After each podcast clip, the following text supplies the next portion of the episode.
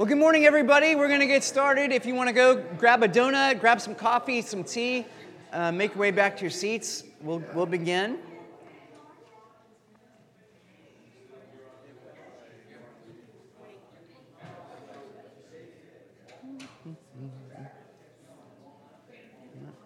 More here.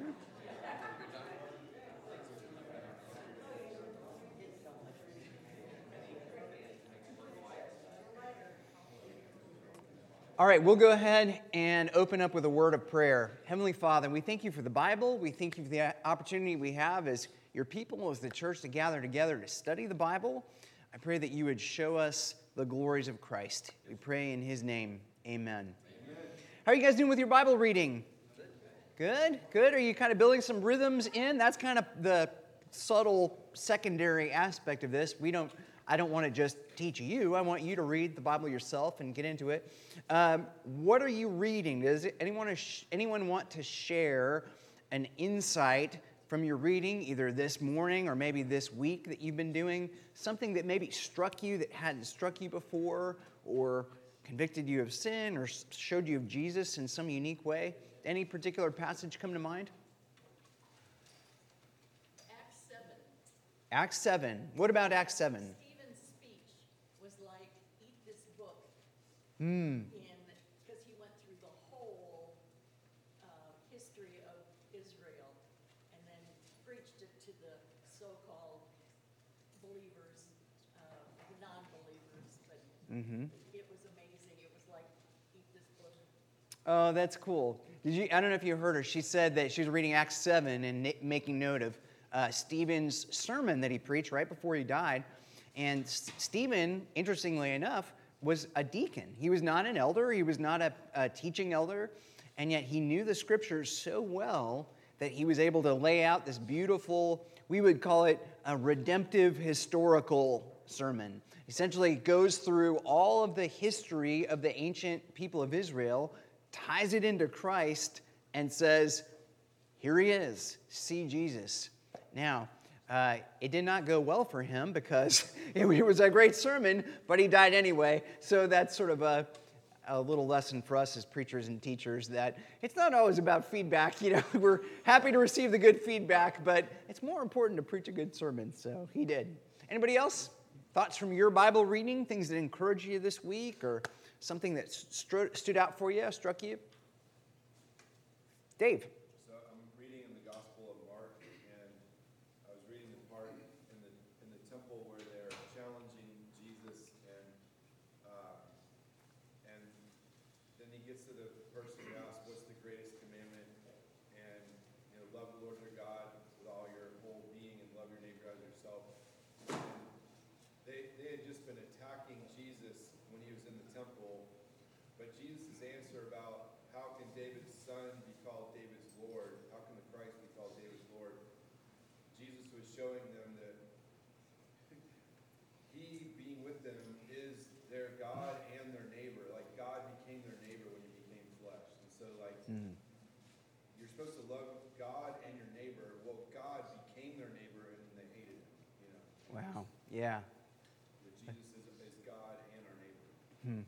That's cool. Anybody else? Kind of thoughts from your Bible reading this week? Well, it's okay, but I want to encourage you uh, to, again, be reading your Bible. If, if you get off track, it's okay. Uh, don't let getting off track stop you from getting back on track. It's not a, a legalistic exercise, it's about allowing God to speak to you through His Word by His Spirit as you read, um, to devour it, to listen to it. Whenever I'm reading the Bible, I try to identify a few things. If this helps you, if you get kind of confused by what you're reading sometimes, uh, think about what does this passage tell you about God, who God is, characteristics about God, the holiness of God, the mercy of God, the grace of God. Uh, what does it tell you about you, about human beings, about your own sins and your own failures and the ways that you fall short of the glory of God. And then think about are there any hints at Jesus Christ, either very directly about Jesus Christ and his grace and the gospel, or things that might hint at God's great plan of salvation? And think about those things. I think you'll be encouraged. Uh, Kip and Elizabeth, I'm going to ask you to pass, take that book, sign it, and pass it down, and we'll make our way that little attendance sheet. Uh, thank you for doing that. It helps the ladies. They actually keep records and they turn them in to somebody. I don't know where it goes, but uh, they're turning them in. So some, there's somewhere there's a giant NSA database of your attendance in Sunday school, and uh, it will it will help help them. So do that. And we'll pass it around.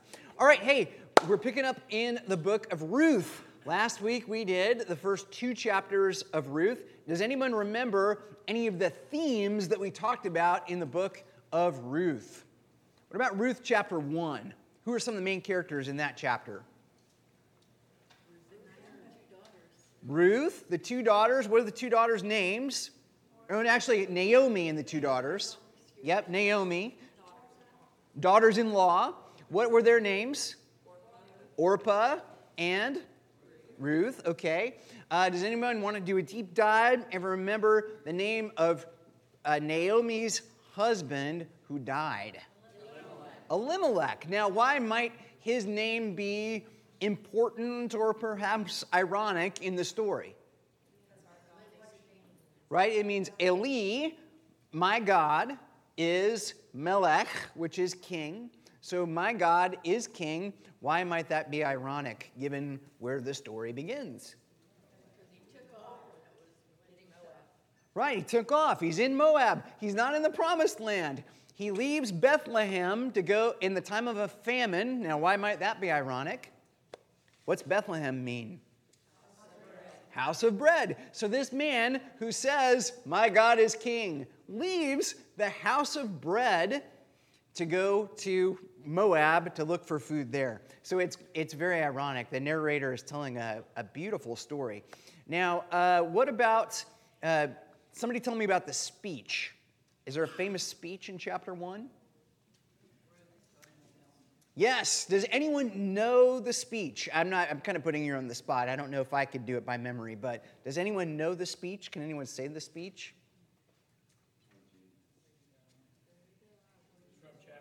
Yeah, from from chapter yeah, whither thou goest. Uh, I, I know, kind of know it in King James ish language. Whither thou goest, I will go. And uh, where you, I think she says lodge. Stay, I will stay. Yeah. God will be my God. Yes, and yep, your people will be my people, your God will be my God. Far be it uh, from me that anything but death shall separate me from you. So, this uh, beautiful picture of God's faithfulness expressed through uh, Ruth, whose full name in the story, until the last chapter, we'll get to it, is Ruth the Moabite. Over and over again, Ruth is an outsider. Ruth doesn't belong. She's not part of this covenant community. But is she part of the covenant community? Yes, because how do you get to be part of the covenant community? Well, Through Jesus, by grace, through faith. So, uh, a lot of times people will read the Old Testament and they go, well, that's one story about these Israelite people and the Jewish people, and the Old Testament is all about the Jews. And then there's a sort of a lane shift here as we get to the New Testament, and now it's about the Gentiles, and now it's about everybody. And these guys were saved one way, and then the New Testament people are saved another way. That's not true. It's always been by grace through faith in Jesus. Now, back then in the Old Testament, they didn't know Jesus' name, but they were waiting for him and they were trusting in him. And they're saying, This Messiah is going to come and he's going to forgive us and he's going to deliver us. And then when he shows up, everyone says, He's here. This is the one we've been waiting for all along. Now, what about chapter 2? Uh, who are some of the main cap- characters in chapter 2? Boaz. Okay, what's significant about Boaz? What's his title or kind of job description in that chapter? The Goel, the kinsman redeemer. What, what was kind of their job? Does anyone remember that? We talked a little bit about that. What did they do?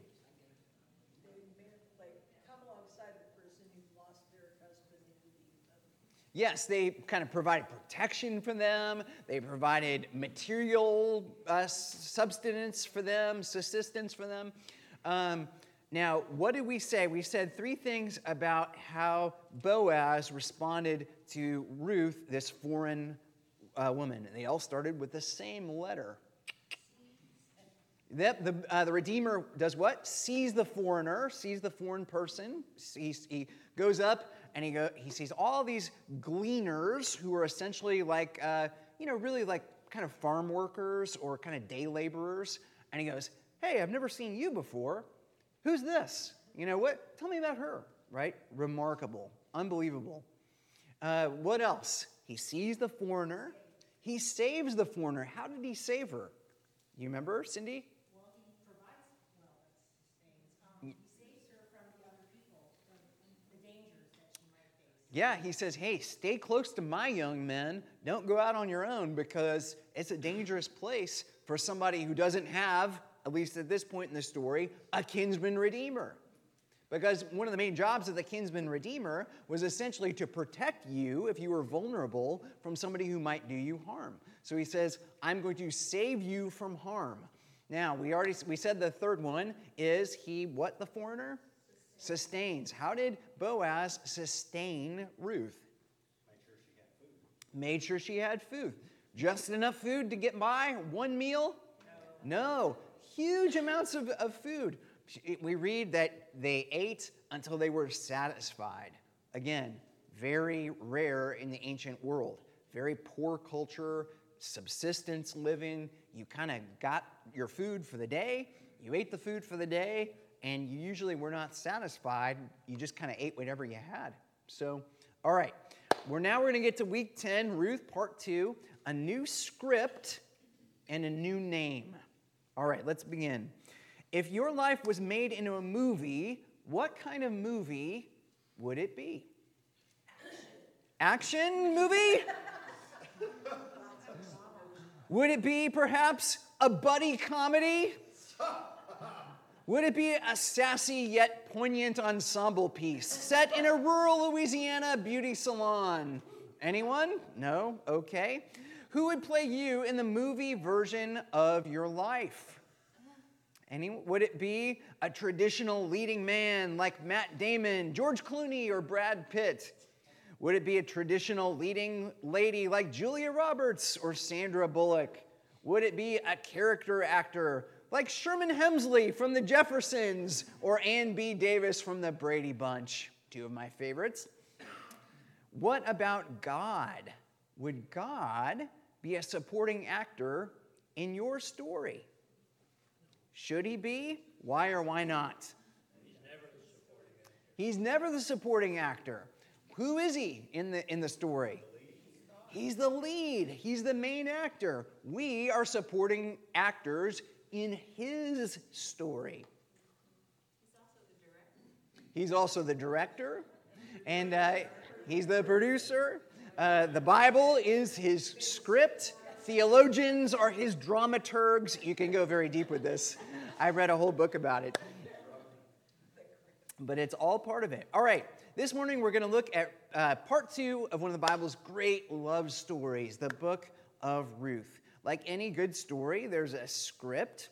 Naomi writes the first draft, Boaz does some major rewrites, and then leaves us with a to be continued where, where we expect to find the end. How will the story end? Will Ruth find her redeemer? Will Naomi find her redeemer? Will Boaz be the redeemer? And if so, who will redeem him? Do we have a, a role to play in this story? And if so, how do we know our lines if we don't even know what character that we're supposed to play? All right, let's go to the text to answer some of these questions. Quick recap. Uh, the book of Ruth begins in Moab. There we meet Elimelech and his family, his wife Naomi, his sons Mahlon and Chilion, and his daughters Ruth and Orpah. Elimelech, whose name means my God is king, was in Moab because he had abandoned Bethlehem, the house of bread, during a severe famine. Things didn't work out so well for Elimelech as he died in verse 3 of chapter 1. His sons lived another 10 years only to die in verse 5. Widowed and alone, having no one to provide for her in Moab, Naomi decided to go back to Bethlehem. Ruth and Orpah, her daughters in law, decided to go with her.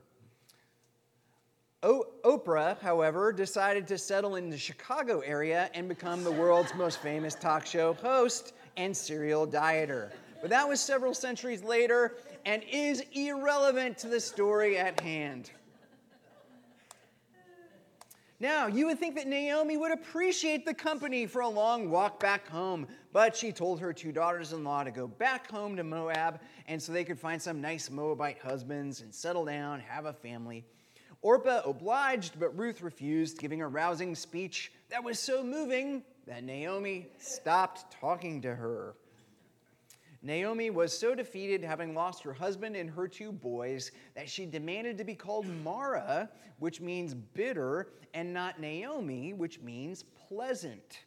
Ruth, on the other hand, didn't give up hope. She went out to glean the fields where she met Boaz. Boaz was a worthy man, uh, kind, generous to Ruth in ways that de- defied and went against many social norms.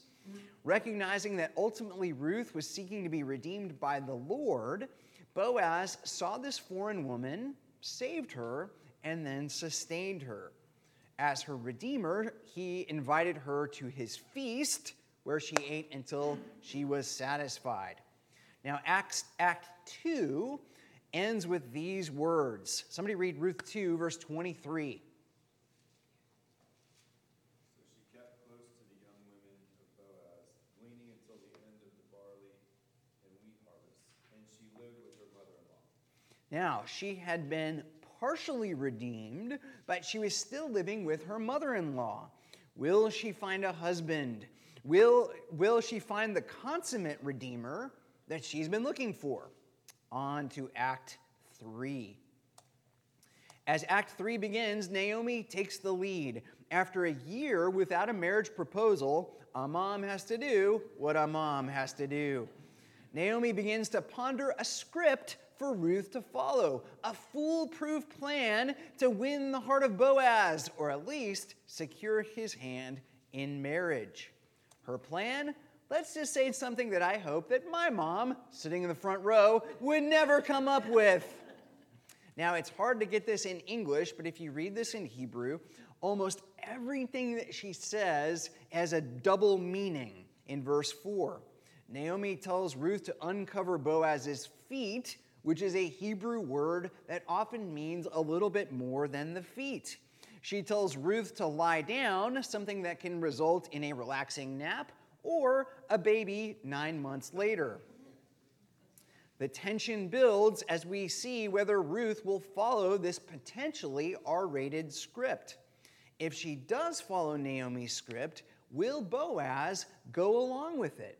Will this worthy man re- reverse course, abandoning God's ways as God's, peop- as God's people did during the time of the judges?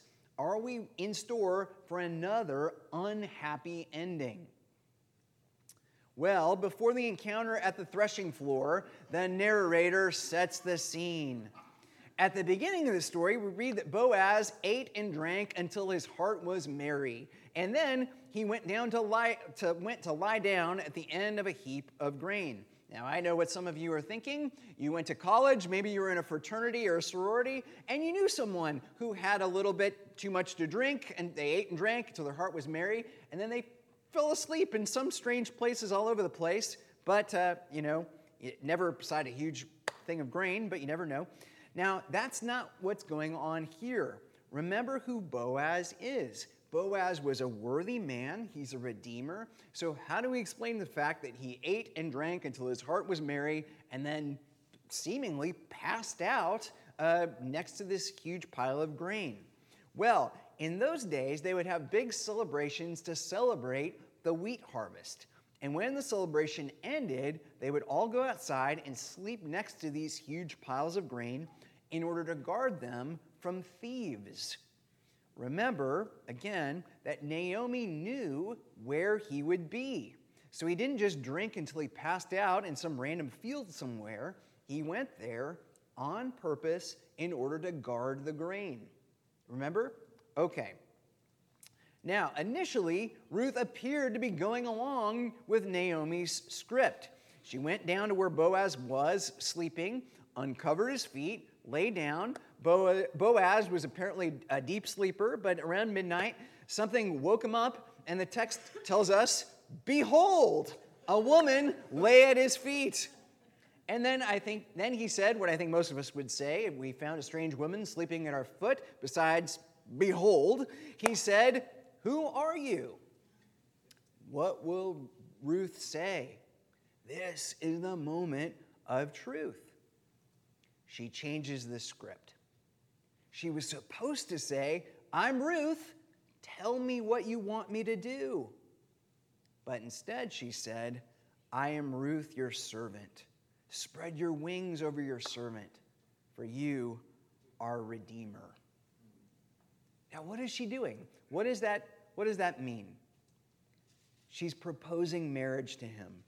In the ancient world, if you spread the edge of your garment over someone, that was equivalent to giving them an engagement ring.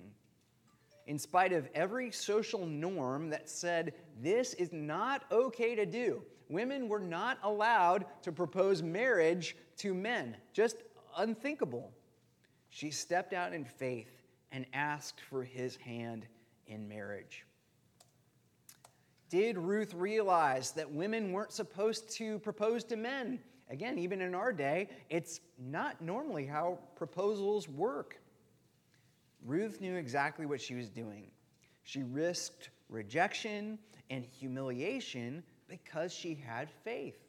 She believed that ultimately God would redeem her with or without Boaz. Well, she had faith that God had already spread the wings of his garment over her, and therefore there was nothing that could ever separate her from God's love.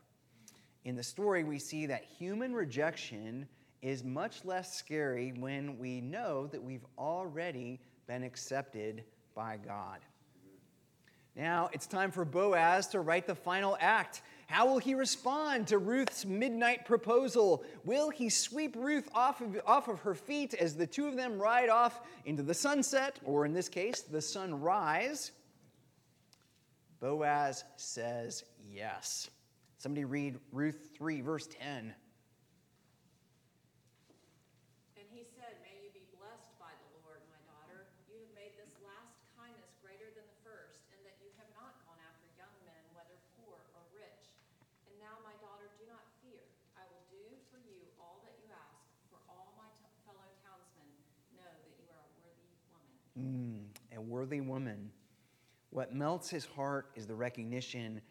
that Ruth's proposal is an act of covenant faithfulness to Naomi, her mother in law.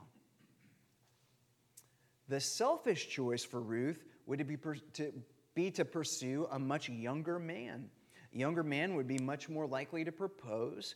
A younger man would be more likely to give Ruth children. Ruth was a hardworking, outdoorsy person, a field worker. Younger men need fewer naps in the field, like old Boaz did.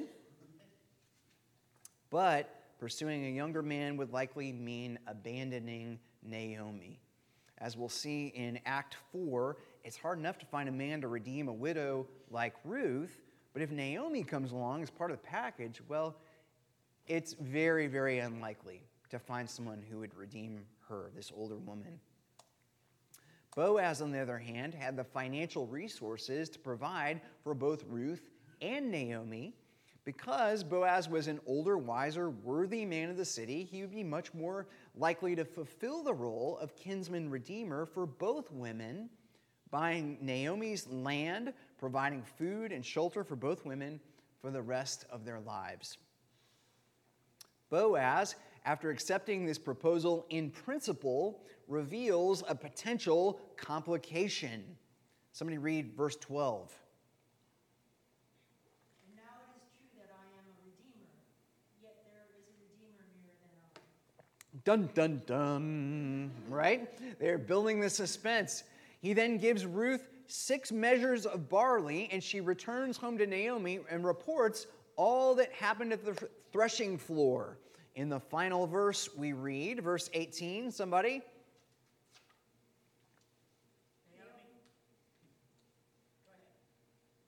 Naomi replied, Wait, my daughter, until you learn how the matter turns out. For the man will not rest, but will settle the matter today.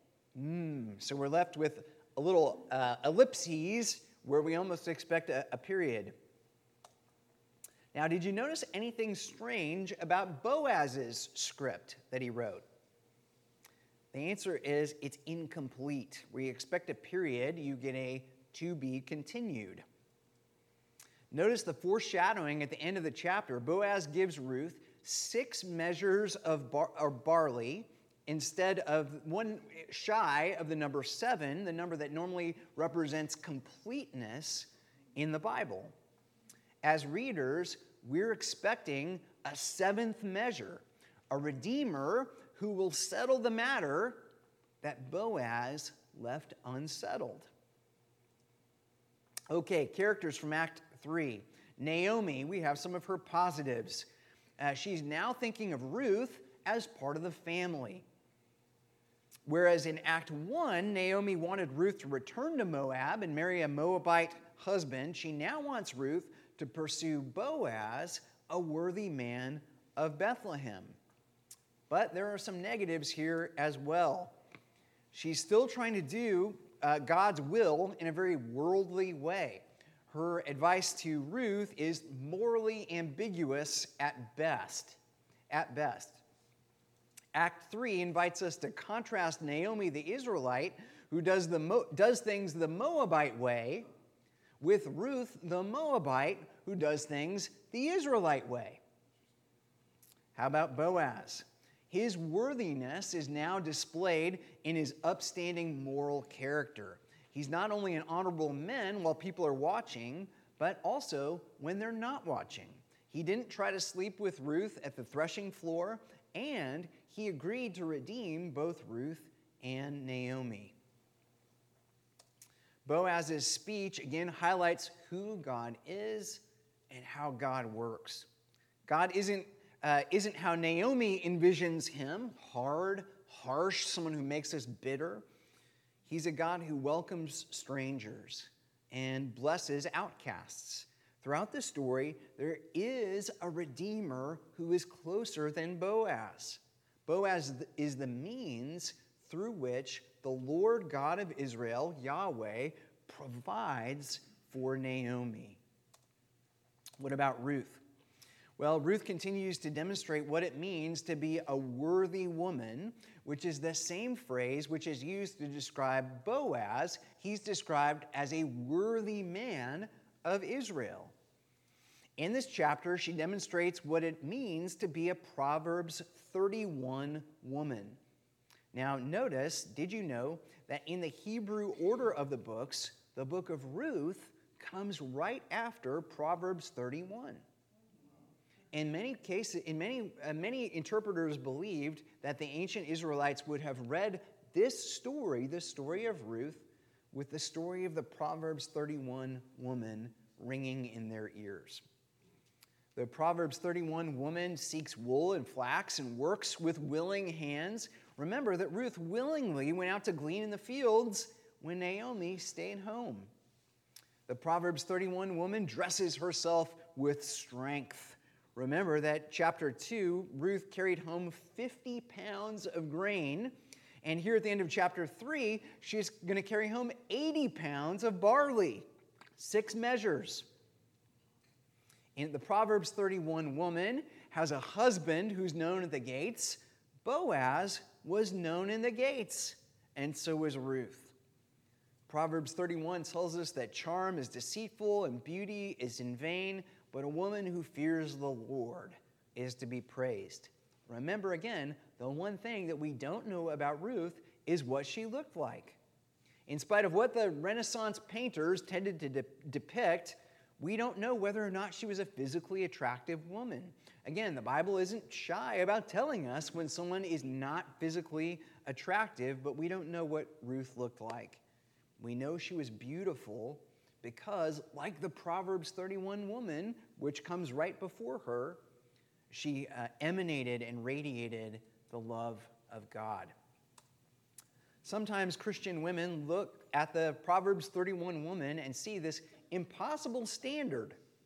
But Ruth shows us the key that unlocks the secret of how this mysterious biblical superwoman became a biblical superwoman.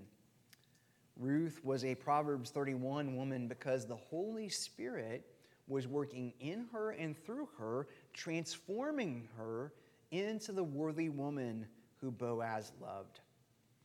None of us can aspire to Ruth's standard of worthiness on our own, nor are we counted worthy in God's sight because of our good works. We're counted worthy because God has called us out of the Moabs of our unbelief, bringing us near by the blood of Jesus Christ, who died on the cross for us. Some theological themes from Act 3. In God's script, we are supporting actors and not the other way around. So often we're tempted to make God a supporting actor in our story. We act as if God exists to help us accomplish our goals and find our own happiness. We ask Him for help, but only to further our own goals and our own agendas. Ruth acknowledged that she was a supporting actor in God's drama. She did what seemed humanly impossible. She proposed to a rich landowner boldly claiming God's grace for herself and for Naomi. By rewriting Naomi's script to reflect God's script, Ruth got the story back on track. No longer destined to die alone, a stranger in a strange land, to God's people and God's promises, by God's grace, through faith, she received salvation. Boaz also recognized that he was a supporting actor in God's story. He provided temporary redemption for Ruth, a very good thing. But Boaz realized that he could not provide the ultimate consummate redemption that Ruth and Naomi needed. He, need, he couldn't provide the consummate redemption that he himself needed. When we realize that we're supporting characters in the greatest love story ever told, we have the joy and peace of knowing that God writes a better story than we could ever write for ourselves, a better ending than any human being could ever conceive. For God so loved the world that he gave his only Son, that whoever believes in him should not perish but have eternal life. And from his fullness, we have all received grace upon grace. All right, Act 4 how will the story end? In the first scene of the final act, Boaz meets the nearer Redeemer, a man that the text calls friend. Now, it's actually a lot funnier in Hebrew because his name is Poloni Almoni, which means exactly what it sounds like it means nothing. It's like flim flam or hodgepodge. It's roughly the equivalent, I think, really the best English equivalent is Mr. So and so. Okay, that's his name. The nearer Redeemer has no name. That'll be very important. So, at first, Mr. So and so was excited about this transaction because he would be buying a piece of land from a widow with no heirs. All so and so has to do is take care of Naomi for a few years. She dies, he keeps the land the monopoly man would definitely approve of this transaction. But then, in a move worthy of the great barrister Ben Matlock, Boaz reveals a twist. Verse 5. Somebody read it. And Boaz said, The day you buy the field from the hand of Naomi, you also acquire Ruth the Moabite, the widow of the dead, in order to perpetuate the name of the dead in his inheritance. Hmm. Now, this is not a welcome bit of information for Mr. So and so because he now realizes what this redemption will cost him. He will be paying Naomi for the field. He'll be taking care of Naomi for the rest of her life, taking care of Ruth for the rest of her life, taking care of Ruth's children for the rest of their lives, and in the end, he doesn't get to keep the field he bought because that will go to Ruth's children as their inheritance. Sound like a good deal? Hmm. Might have a few Mr. and Mrs. So and so's in the crowd. So, if this is such a bad deal, why did Boaz agree to redeem Ruth? Well, the answer is he wasn't motivated by financial gain, but by grace. In verse 10, Boaz said that he's done this to perpetuate the name of the dead in his inheritance, that the name of the dead may not be cut off from among his brothers and from the gate of his native place. See, when Naomi and her family went to Moab, they lost their name in Israel. Elimelech, Mahlon, and Chilion all died without any heirs, separated from God, and without an inheritance. By redeeming Ruth and Naomi, Boaz is giving them their name back. By adopting this family, Boaz is restoring the honor that they lost through their sin. Elimelech's name means my God is king, but he and his two sons died in rebellion against that king. But through Boaz's grace, God will once again be the king of Elimelech's family. So Boaz and Mr. So and so exchanged shoes, as was the custom in those days. The elders of the city uh, uh, sign off as witnesses, and the deal is done. Our story concludes with a wedding. Boaz and Ruth get married and have a son named Obed. Naomi now has a grandson, a boy, in the place of the two boys, same word used in both places, who died in chapter 1. The narrator concludes by revealing that Obed grew up to become the grandfather of King David. Theological themes from Act chapter 4. The first one is new names. When we, uh, when we become supporting characters in God's great love story, He gives us new names, new identities. Just as newborn infants receive new names from their parents, God gives us new names when we're born again from above. Earlier, we read that Boaz redeemed Ruth and Naomi to perpetuate the name of the dead in their inheritance that the name of the dead may not be cut, off from among his brothers and from the gate of his native place. Earlier, Ruth's name was widow, but now in verse 10, her name becomes wife. Earlier, Ruth's name was barren. In verse 13, her name becomes mother. Whereas before, Ruth was known as a foreigner. In verse 11, this Moabite woman is mentioned in the same breath as Rachel and Leah, two of the great matriarchs of the history of the nation of Israel. By faith, Ruth became part of God's covenant people, a daughter in covenant relationship with God. There's more. Ruth also has a new identity as part of the family line of Jesus Christ. In Matthew 1, verse 5, Ruth is identified by name in, in Jesus' genealogy. There's more. Ruth's name in the book of Ruth is repeatedly Ruth the Moabite, but the last time her name is mentioned in verse 13, she's simply Ruth. In Matthew 1, verse 5, she's simply Ruth. By grace, through faith, God has given her a new name. Ruth the Moabite has become Ruth, the ancestor of Jesus Christ. Isn't that cool? What about Naomi? Does Naomi have a new name?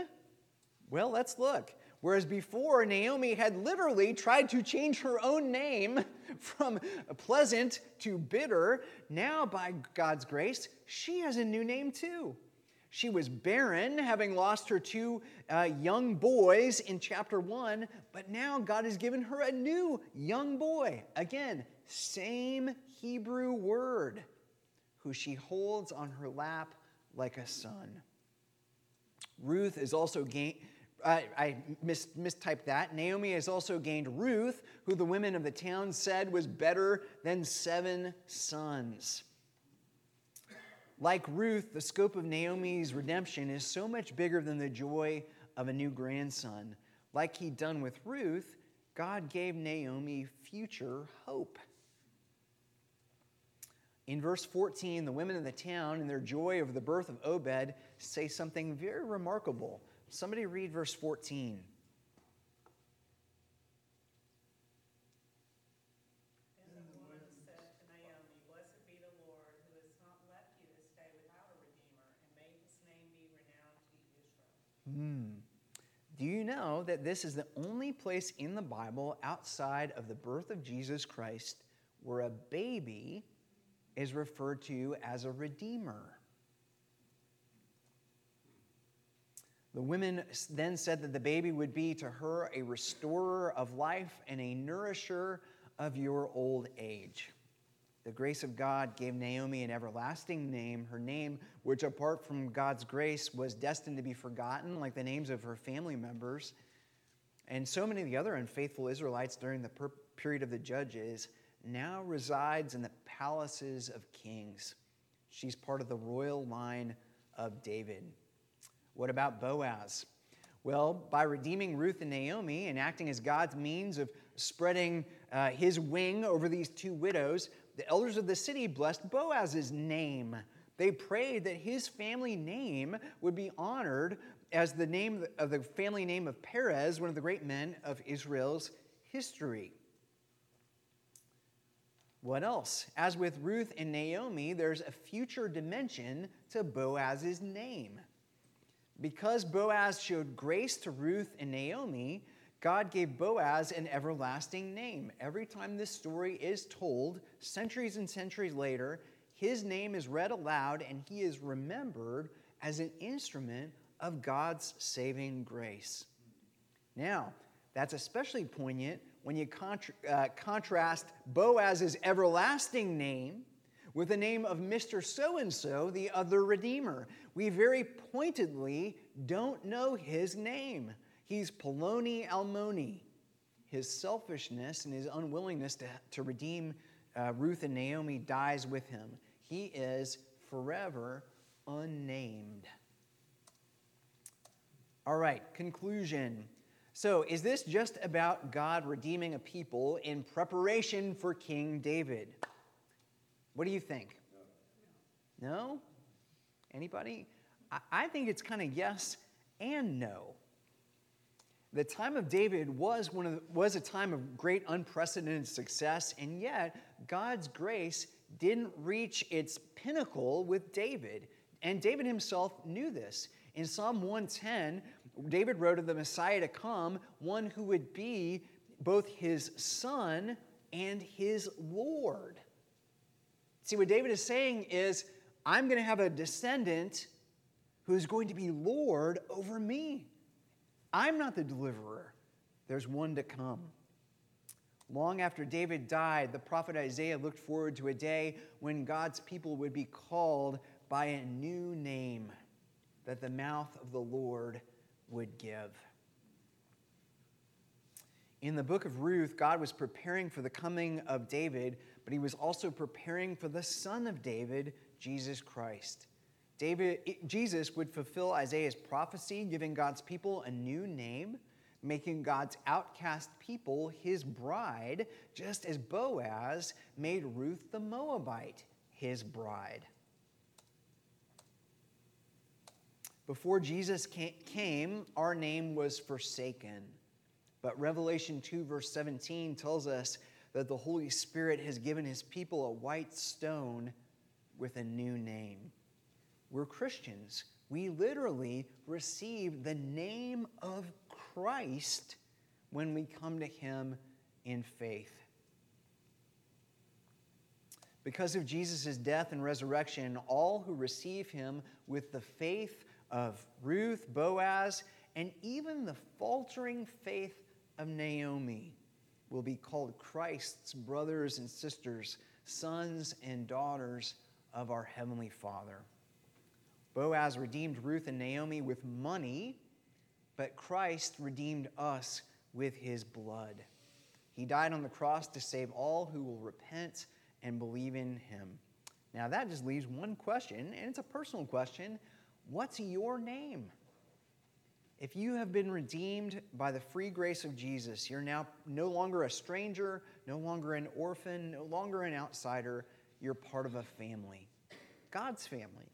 You have an everlasting name and a new uh, family identity because Jesus died on the cross to redeem you. Isn't that cool? That's the story of Ruth. Any questions? Observations? It's a great story, isn't it? One of my favorite books in the Bible. I really love it. Was this a common practice for women to go lay at the men's feet? Um, was it a common practice for the women to go and lay at the men's feet? Um, the short answer is I don't know. I don't think it, I think really what Naomi was trying to do is basically saying, hey, go put the moves on Boaz, right? Go lay down in his bed and do whatever he tells you to do. Now, might I suggest, parents and grandparents, that this is not pious advice that you want to give your children or grandchildren. You know, uh, hey, go hop in that guy's bed and then just kind of lay there and say, hey, man, do what you want to do. That's, that's no good. That does not end well. Um, except Ruth, at the last moment, changes it and proposes. What courage. It's interesting that um, when the ladies are blessing at the end, they bring up Perez, and um, because he came about because his mother uh, trapped Judah. Yeah, I mean, it's, it's a, that's a whole nother aspect of the story. Did you guys hear, overhear that? Hear what she said?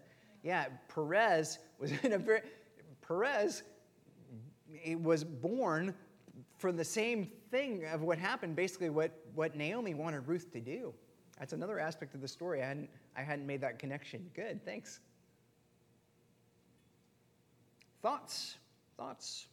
Actually, in that story, Judah refused to become kinsman redeemer. Mm. In a sense, you know, because his two sons had died and he were married to Tamar. Yeah, that's true. That's that's another aspect. It's like an onion. You just kind of keep peeling peeling it back, and you see all these uh, connections in the story of the Bible. Isn't that cool? Can you say it again a little bit louder, Ken? I said Judah uh, was when he when he was quote unquote trapped by Tamar, uh, he had refused to become the kinsman redeemer. Before because, that. because before that, because his two sons had died, he was afraid that you know, if he gave his last son Tamar, that he would die too. Mm. That's my He actually even sent her away. Mm-hmm. I mean, he, he shouldn't even have sent her back to her family. She was part of that family. Just got rid of her. He's kind of like he, he is very much the anti Boaz in the in the story. It's another real contrast. Hmm. Yes. Um, I was finding it interesting when, you know, she twists the story at Boaz's feet and, and proposes to him, and it just seems to me like it's another indication that she's truly, you know, saved by the Lord, and, um, because she's going cul- countercultural to what's Mhm. happening, and that's what we all should be doing, is going, you know, against it. Yeah, that's a good point. Did you guys hear that? Um, we all need to have that kind of countercultural faith to be able to challenge uh, some of the traditions of our culture, particularly as those traditions get farther and farther away from God's will and God's word. Um, and I think that really one of the keys is what gave her the ability to do that, the courage to really step out there, was she ultimately, I think, believed that God would redeem her. I don't know if that she knew, like she said, I know this guy's going to say yes. I know he'll accept this proposal. I don't think she knew that at all. I just thought she said, Well, uh, here's this open door. I'm walking through it. And if it's the wrong door, there'll be another door. But God's going to deliver me. God will be faithful. Uh, he will receive me into his family. And I think that if we know that, and we have that great confidence that the Lord will redeem us and the Lord is with us. And if God is on our side, then who can be against us? And so we walk with him in faith, uh, doing bold, uh, crazy, outlandish things, things that people would say, that's too big, Your, that request is too big, that prayer is too big. But we make them in faith, knowing that whatever God does, uh, he will either give us what we ask or He will give us something even better than what we ask, something that we didn't even imagine uh, or think to ask. He will provide for us. So neat. Good. Yes, Tim. Um, I don't know, I get like a different sense of the story, in that I don't think this was something countercultural, but it was cultural. In other words, she was following the customs that God had laid out. And when she was at Boaz's feet, it was more like saying, it was more like a prayer. You are a kinsman redeemer, please fulfill your obligation to redeem. And so it, it was not like, uh, doing something strange. It wa- it was, it was, you know, a prayer to him to fulfill his responsibility, his God-given responsibility to be her, re- you know, Well, I, redeemer. I agree with the second part of that, but I don't agree with the first because I don't think, and now you correct me if I'm wrong, I can't think of another example in the Bible of a woman proposing to a man.